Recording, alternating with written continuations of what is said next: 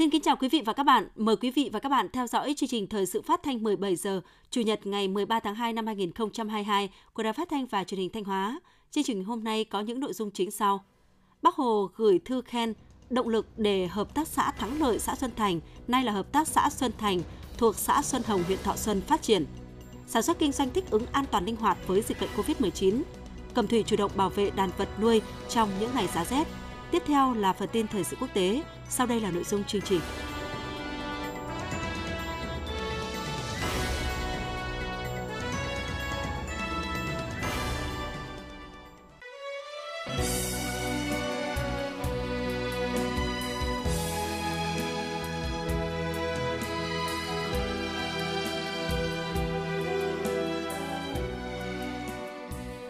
kỷ niệm 75 năm Bắc Hồ lần đầu tiên về thăm Thanh Hóa 20 tháng 2 năm 1947, 20 tháng 2 năm 2022.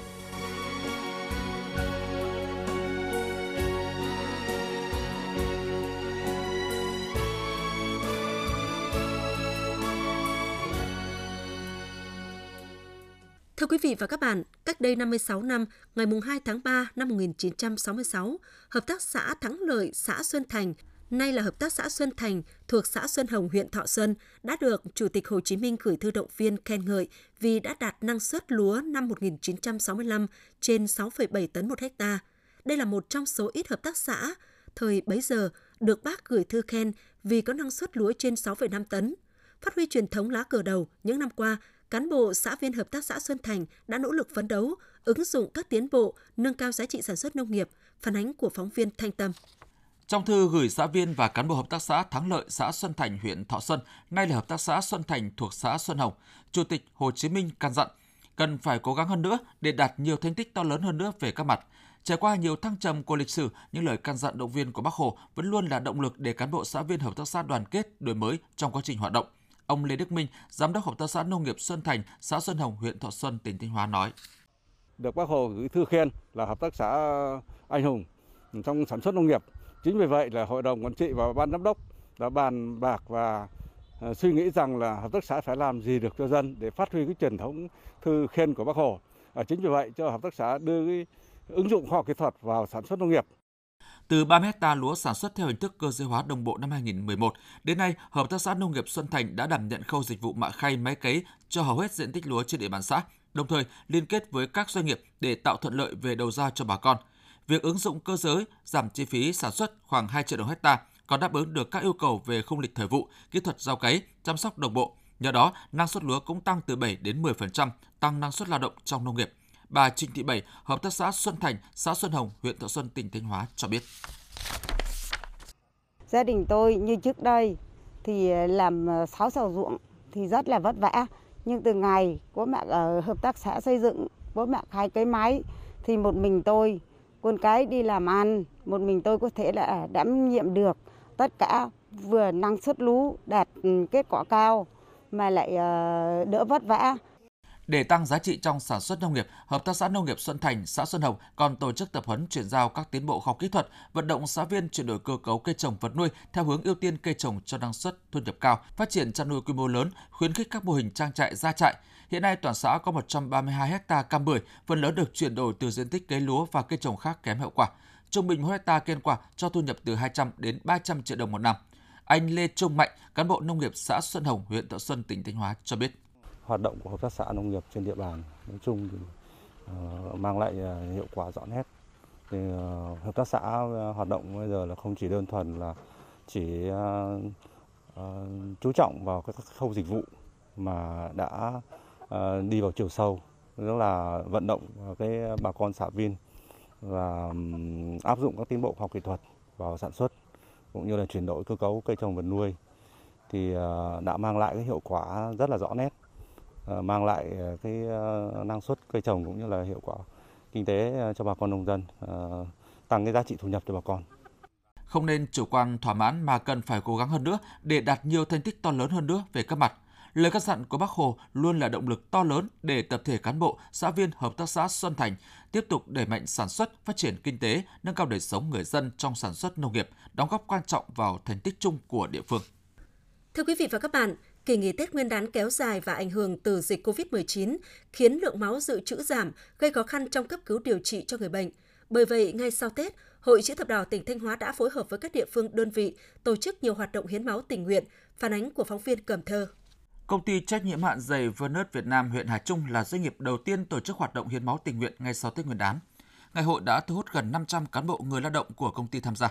Trong đó có 17 người là cán bộ quản lý, người nước ngoài cùng hiến máu tình nguyện. Các tình nguyện viên tham gia ngày hội đều rất phấn khởi bởi được hiến tặng những giọt máu hồng, thể hiện tình cảm ấm áp nghĩa tình dành cho người bệnh nghèo, bệnh nhân cần máu điều trị. Hội chữ thập đỏ các cấp cũng đã phối hợp chặt chẽ với công ty chuẩn bị đầy đủ các điều kiện để buổi hiến máu tình nguyện diễn ra thuận lợi, an toàn, đạt kết quả cao nhất. Bà Dương Thị Hải, Chủ tịch Công đoàn Công ty trách nhiệm hạn dày phân đất Việt Nam nói. Việc à, hiến máu nhân đạo là lần đầu tiên công ty tổ chức, sau này sẽ làm thường xuyên hơn bởi vì là thấy rằng cái công việc mà hiến máu nhân đạo này rất là có ý nghĩa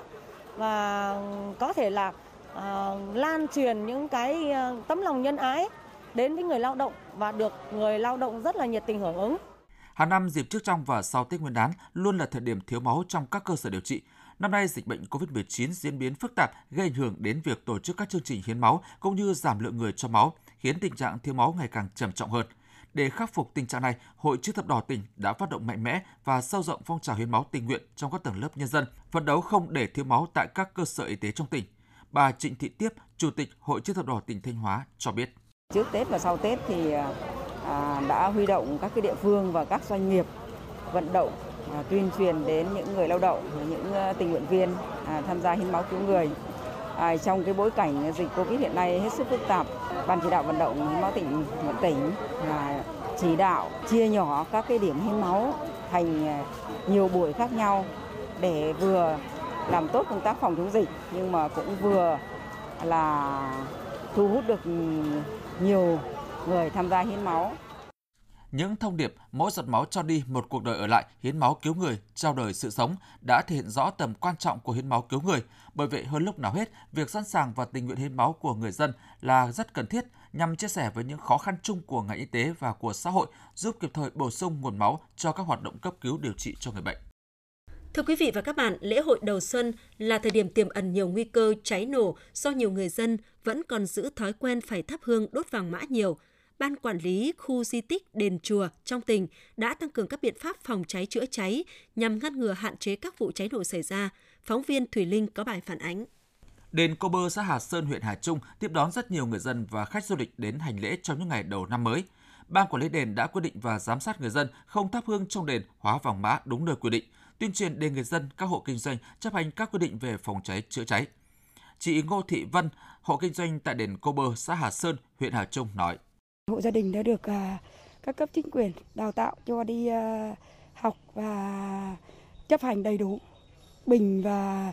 thiếu lệnh và phòng cháy chữa cháy à, cho hộ gia đình trong nhà nói chung là lúc nào cũng sẵn sàng an toàn. Những ngày này, đền Sòng thị xã Bỉm Sơn đón hàng nghìn lượt khách thập phương về dân hương. Để đảm bảo an toàn, ban quản lý đã trang bị bình chữa cháy, thành lập đội chữa cháy khẩn cấp, quy hoạch khu vực đốt vàng mã, hệ thống điện thường xuyên được kiểm tra thay đổi mới. Ông Nguyễn Thái Dũng, Phó trưởng ban quản lý khu di tích đền Sòng cho biết. Cái công tác mà tuyên truyền để về phòng chống cháy nổ trong dịp đầu xuân năm mới này là chúng tôi đã đưa nâng lên là một tầm rất là quan trọng. Thì nhân dân mà bà con đi hành lễ thì sang cái năm nay ấy, thì là là cái chuyện mà thắp hương nến ở trong đền nhiều ấy là được hạn chế đến mức tối đa và hướng dẫn bà con nhân dân khi hóa tiền vàng thì là đúng nơi quy định của nhà đền đã ờ, xây dựng ờ, để đảm bảo cái công tác phòng chống cháy nổ. Thanh Hóa có hơn 1.500 điểm di tích văn hóa tâm linh với hàng trăm lễ hội diễn ra từ nay cho đến hết tháng 6 âm lịch.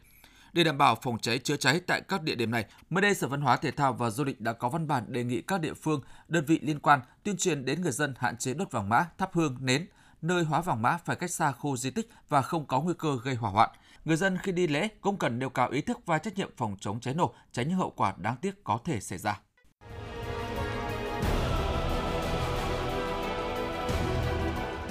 Đồng lòng chống dịch COVID-19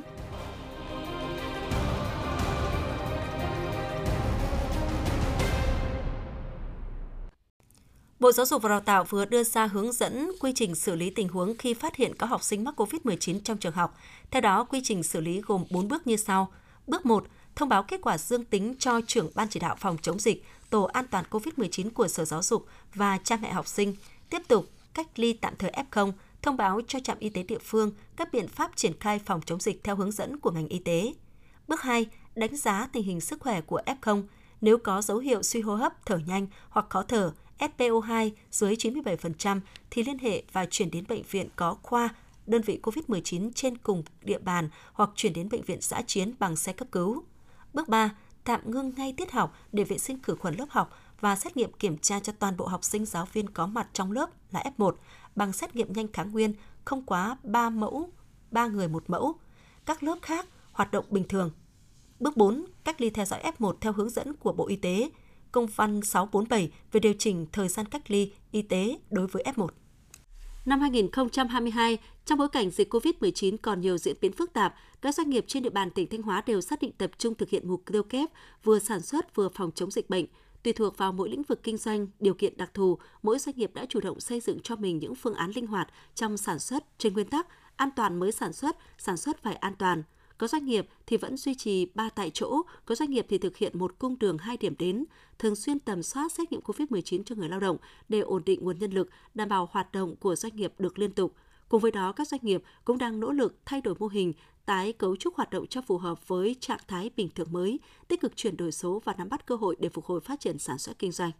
Thưa quý vị và các bạn, những ngày sau Tết Nguyên đán nhâm dần 2022, lượng hành khách đi máy bay tăng cao. Để phục vụ nhu cầu của người dân đi lại, cảng hàng không Thọ Xuân đã tăng cường công tác đảm bảo an toàn các chuyến bay cũng như thực hiện nghiêm quy trình phòng chống dịch tại sân bay. Theo số liệu thống kê sản lượng khai thác từ cao điểm Tết Nguyên đán đến ngày 8 tháng 2 đã đạt 58 lượt cất hạ cánh, khoảng gần 9.000 lượt khách một ngày – để đảm bảo phục vụ nhu cầu đi lại của người dân cũng như an toàn các chuyến bay, Ban giám đốc Cảng hàng không Thọ Xuân đã chỉ đạo các đơn vị chuẩn bị nhân sự, trang thiết bị, phương tiện, bố trí hướng dẫn hành khách làm thủ tục bay cũng như triển khai một số biện pháp đối với hành khách bảo đảm an toàn phòng chống dịch COVID-19 như khai báo y tế trên ứng dụng PC Covid trước khi lên máy bay, tuyên truyền cho hành khách thực hiện các quy định về an ninh, an toàn và phòng chống dịch COVID-19. Anh Nguyễn Văn Hợp, xã Thiệu Minh, huyện Thiệu Hóa, tỉnh Thanh Hóa cho biết thêm. Công tác phục vụ của nhân viên là rất là tốt, khẩn trương, nhiệt tình chú đáo và nhất là công tác hỗ trợ nên là ờ, và cái công tác ờ, thực hiện ờ, phòng chống dịch thực hiện 5K rất là đảm bảo nên chúng tôi rất yên tâm. Dự kiến những ngày tiếp theo, bốn hãng hàng không đang khai thác tại cảng hàng không Thọ Xuân, Vietnam Airlines, Pacific, Vietjet, Bamboo với các trọng bay Thanh Hóa đi thành phố Hồ Chí Minh, Cần Thơ, Đà Lạt, Buôn Mê Thuột có thể tăng lên 64 lượt cất hạ cánh và đạt gần 10.000 lượt khách một ngày. Vì vậy, cảng hàng không Thọ Xuân xác định công tác đảm bảo an ninh trật tự, an toàn giao thông trên các tuyến đường dẫn vào cửa ga cũng được kiểm soát chặt chẽ. Lực lượng an ninh hướng dẫn cho các lái xe vào bãi gửi xe, đồng thời nghiêm cấm các xe dừng đỗ trên làn đường trước cửa ga, tránh tình trạng ồn tắc gây mất an toàn giao thông. Bên cạnh đó, công tác phòng chống dịch COVID-19 luôn được chú trọng và thực hiện nghiêm như việc yêu cầu hành khách đi đến, ngoài việc tuân thủ các quy định của Bộ Y tế. Hành khách cần phải thực hiện khai báo y tế, quét mã QR code, tuân thủ 5K kiểm soát thân nhiệt. Hành khách có các triệu chứng ho sốt khó thở, đau mỏi cơ, đau rát họng, mất vị giác không được tham gia các chuyến bay. Ông Trần Sĩ Hiến, giám đốc cảng hàng không Thọ Xuân, huyện Thọ Xuân, tỉnh Thanh Hóa cho biết. Cảng đã chuẩn bị nhân sự, trang thiết bị, phương tiện à, phục vụ à, bay đảm bảo cho hành khách nhanh chóng thuận lợi, đảm bảo an toàn. Về công tác phòng chống dịch thì à, cảng thực hiện nghiêm các cái chỉ đạo của bộ, của cục hàng không và của tỉnh an toàn cho hành khách. Cùng với hàng loạt các giải pháp cảng hàng không Thọ Xuân đặt ra, nhất là trong những ngày sau Tết, công tác đảm bảo an ninh an toàn giao thông tại cảng Thọ Xuân sẽ được thực hiện tốt, đảm bảo an toàn cho hành khách. Năm 2022, trong bối cảnh dịch COVID-19 còn nhiều diễn biến phức tạp, các doanh nghiệp trên địa bàn tỉnh Thanh Hóa đều xác định tập trung thực hiện mục tiêu kép vừa sản xuất vừa phòng chống dịch bệnh. Tùy thuộc vào mỗi lĩnh vực kinh doanh, điều kiện đặc thù, mỗi doanh nghiệp đã chủ động xây dựng cho mình những phương án linh hoạt trong sản xuất trên nguyên tắc an toàn mới sản xuất, sản xuất phải an toàn – có doanh nghiệp thì vẫn duy trì ba tại chỗ, có doanh nghiệp thì thực hiện một cung đường hai điểm đến, thường xuyên tầm soát xét nghiệm COVID-19 cho người lao động để ổn định nguồn nhân lực, đảm bảo hoạt động của doanh nghiệp được liên tục. Cùng với đó, các doanh nghiệp cũng đang nỗ lực thay đổi mô hình, tái cấu trúc hoạt động cho phù hợp với trạng thái bình thường mới, tích cực chuyển đổi số và nắm bắt cơ hội để phục hồi phát triển sản xuất kinh doanh. Thưa quý vị và các bạn, đến thời điểm này, nguồn cung xăng dầu trên địa bàn Thanh Hóa vẫn cơ bản ổn định, không có hiện tượng găm hàng trục lợi hay tạm ngừng hoạt động cửa hàng xăng dầu vì lý do chủ quan. Hiện ngành công thương và các lực lượng chức năng đang phối hợp với các địa phương tăng cường kiểm soát lĩnh vực kinh doanh xăng dầu, đảm bảo bình ổn thị trường. Phóng viên thời sự phản ánh. Thực hiện chỉ đạo của Bộ Công Thương về đảm bảo nguồn cung xăng dầu, Cục Quản lý thị trường Thanh Hóa đã tăng cường giám sát, nắm thông tin về các thương nhân đầu mối, thương nhân phân phối và các cơ sở kinh doanh xăng dầu trên địa bàn. Qua công tác giám sát kết hợp tuyên truyền của lực lượng chức năng, Đến thời điểm này, tất cả 341 doanh nghiệp sản xuất xăng dầu với 590 cửa hàng xăng dầu và tàu bán lẻ xăng dầu trên địa bàn tỉnh đều hoạt động ổn định, sẵn sàng cung ứng đầy đủ cho nhu cầu của thị trường, không có tình trạng đứt gãy chuỗi cung ứng. Ông Nguyễn Văn Hùng, quyền cục trưởng Cục Quản lý thị trường tỉnh Thanh Hóa cho biết. À, các lực lượng chức năng, trong đó có quản lý thị trường làm nòng cốt đã tiến hành giám sát tất cả các cái hệ thống à, kinh doanh xăng dầu từ đầu mối, à, nhà phân phối, tổng đại lý, đại lý và cửa hàng bán lẻ à, yêu cầu nghiêm túc thực hiện. Nếu vi phạm ở công đoạn nào thì kiểm tra và xử lý kiên quyết công đoạn đó. Cửa hàng bán lẻ à, đóng cửa không có lý do lý do không chính đáng thì sẽ bị xử lý để triệt tận gốc cái găm hàng chờ giá lợi dụng tình hình khan hiếm để trục lợi.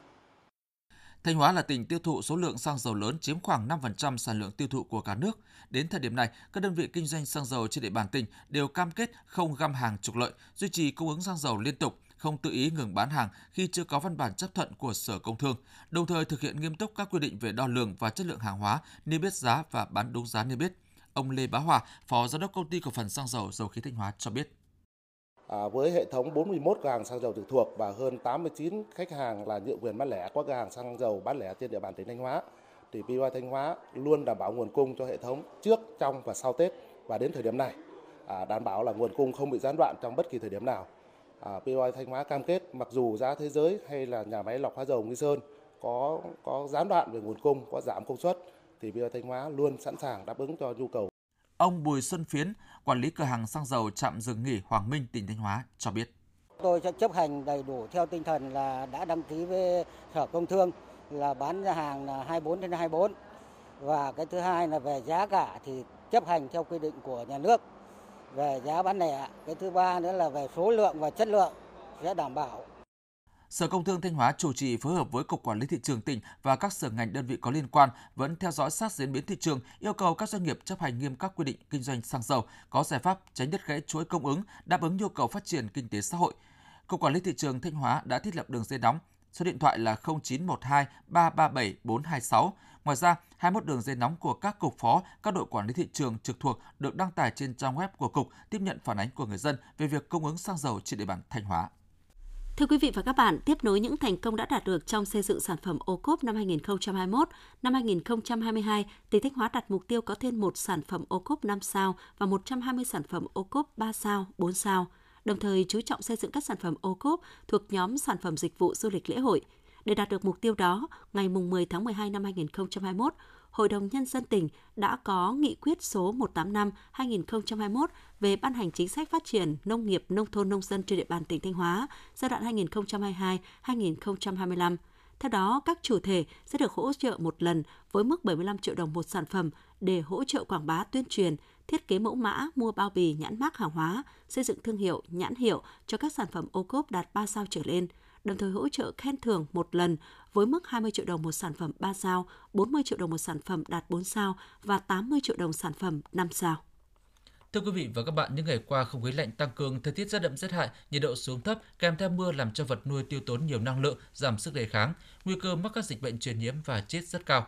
Đặc biệt trong những ngày tới, bộ phận không khí lạnh trực tiếp ảnh hưởng đến một số nơi ở vùng núi phía Bắc của Bắc Bộ và ảnh hưởng đến Thanh Hóa với nhiệt độ thấp nhất phổ biến từ 14 đến 17 độ C. Vì vậy, tại huyện Cẩm Thủy, người dân đã và đang tích cực chủ động nguồn thức ăn, chăm sóc bảo vệ đàn vật nuôi của gia đình, ghi nhận của phóng viên Thúy Hằng.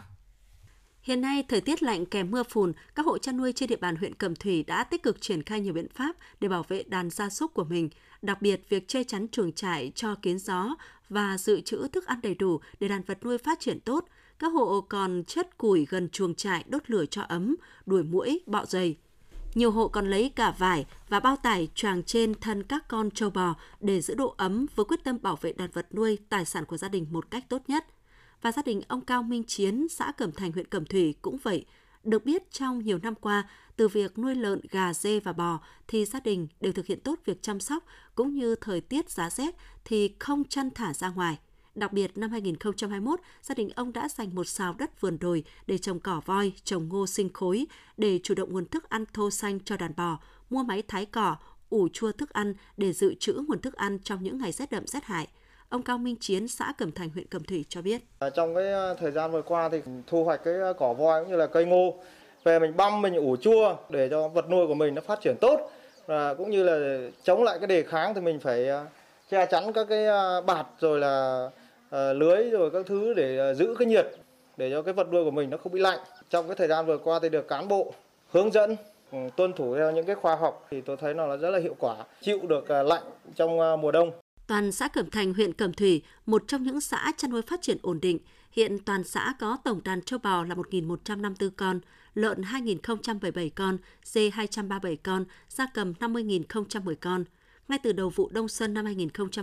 2021-2022, địa phương đã tăng cường hướng dẫn người chăn nuôi các biện pháp phòng chống đói rét cho đàn vật nuôi, đặc biệt là tăng cường tuyên truyền hướng dẫn các hộ không thả rông châu bò khi nhiệt độ dưới 12 độ C,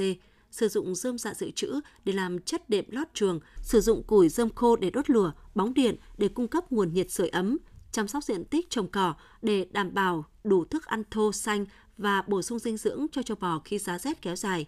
Trong những ngày rét đậm rét hại vừa qua, đàn châu bò tại địa phương vẫn an toàn. Ông Cao Tiến Dũng, Phó Chủ tịch Ủy ban dân xã Cẩm Thành, huyện Cẩm Thủy cho biết. Ủy ban nhân dân xã đã có văn bản hướng dẫn cho bà con về à, phòng chống à, đói rét cho gia súc gia cầm đặc biệt khuyến cáo cho bà con là dự trữ các nguồn thức ăn để đảm bảo cho những ngày à, rất đậm rét hại không thể chăn thả được và cũng như là nguồn cung ứng ra thị trường đã được đảm bảo và cũng như là công tác phòng dịch được đẩy mạnh và nâng cao và không được lơ là. Hiện trên địa bàn huyện Cẩm Thủy có tổng đàn gia súc gia cầm tương đối ổn định, đàn châu bò 14.129 con, lợn 52.760 con, dê 12.112 con, gia cầm 618.000 con, chủ yếu tập trung ở hàng trăm trang trại gia trại chăn nuôi tập trung.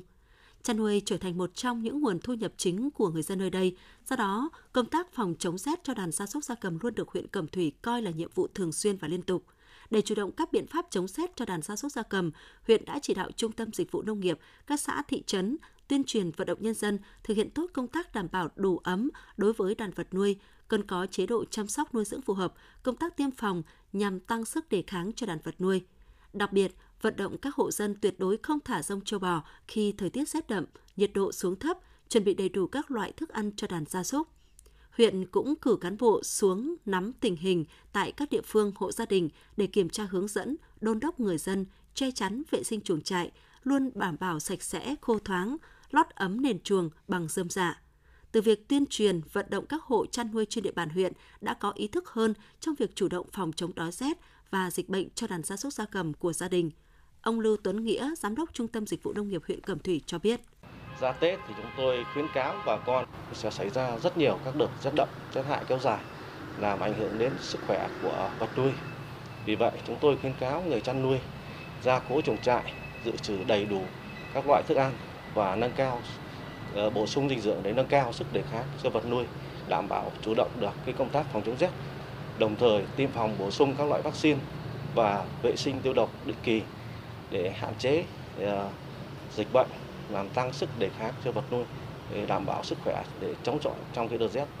Việc chủ động tích cực trong chỉ đạo của chính quyền địa phương cộng với ý thức của người dân trong việc phòng chống rét cho đàn vật nuôi sẽ hạn chế đến mức thấp nhất các thiệt hại do tác động của thời tiết gây ra. Đặc biệt bản thân các hộ chăn nuôi cũng phải thực hiện đồng bộ các biện pháp phòng chống đói rét, bảo vệ đàn trâu bò, không chăn thả rông châu bò khi nhiệt độ dưới 12 độ C,